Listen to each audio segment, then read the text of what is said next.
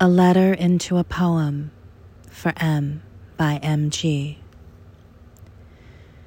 After reading your three letters, my love, my heart, in my mind, walking alone with the dog on the beach at sunrise, the day before the longest day of the year, I tried to memorize a small poem, thinking, who would I show it to but you?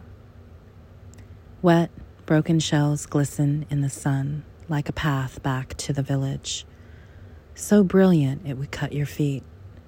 The dog sprints and ambles, good hearted, mind empty of anything but this early dawn after a night of rain.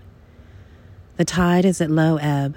A black skimmer does figure eights on the low waves, mouth open for anything that will come. Stevens said it is not every day that the world emerges itself into a poem. Perhaps this will be the one.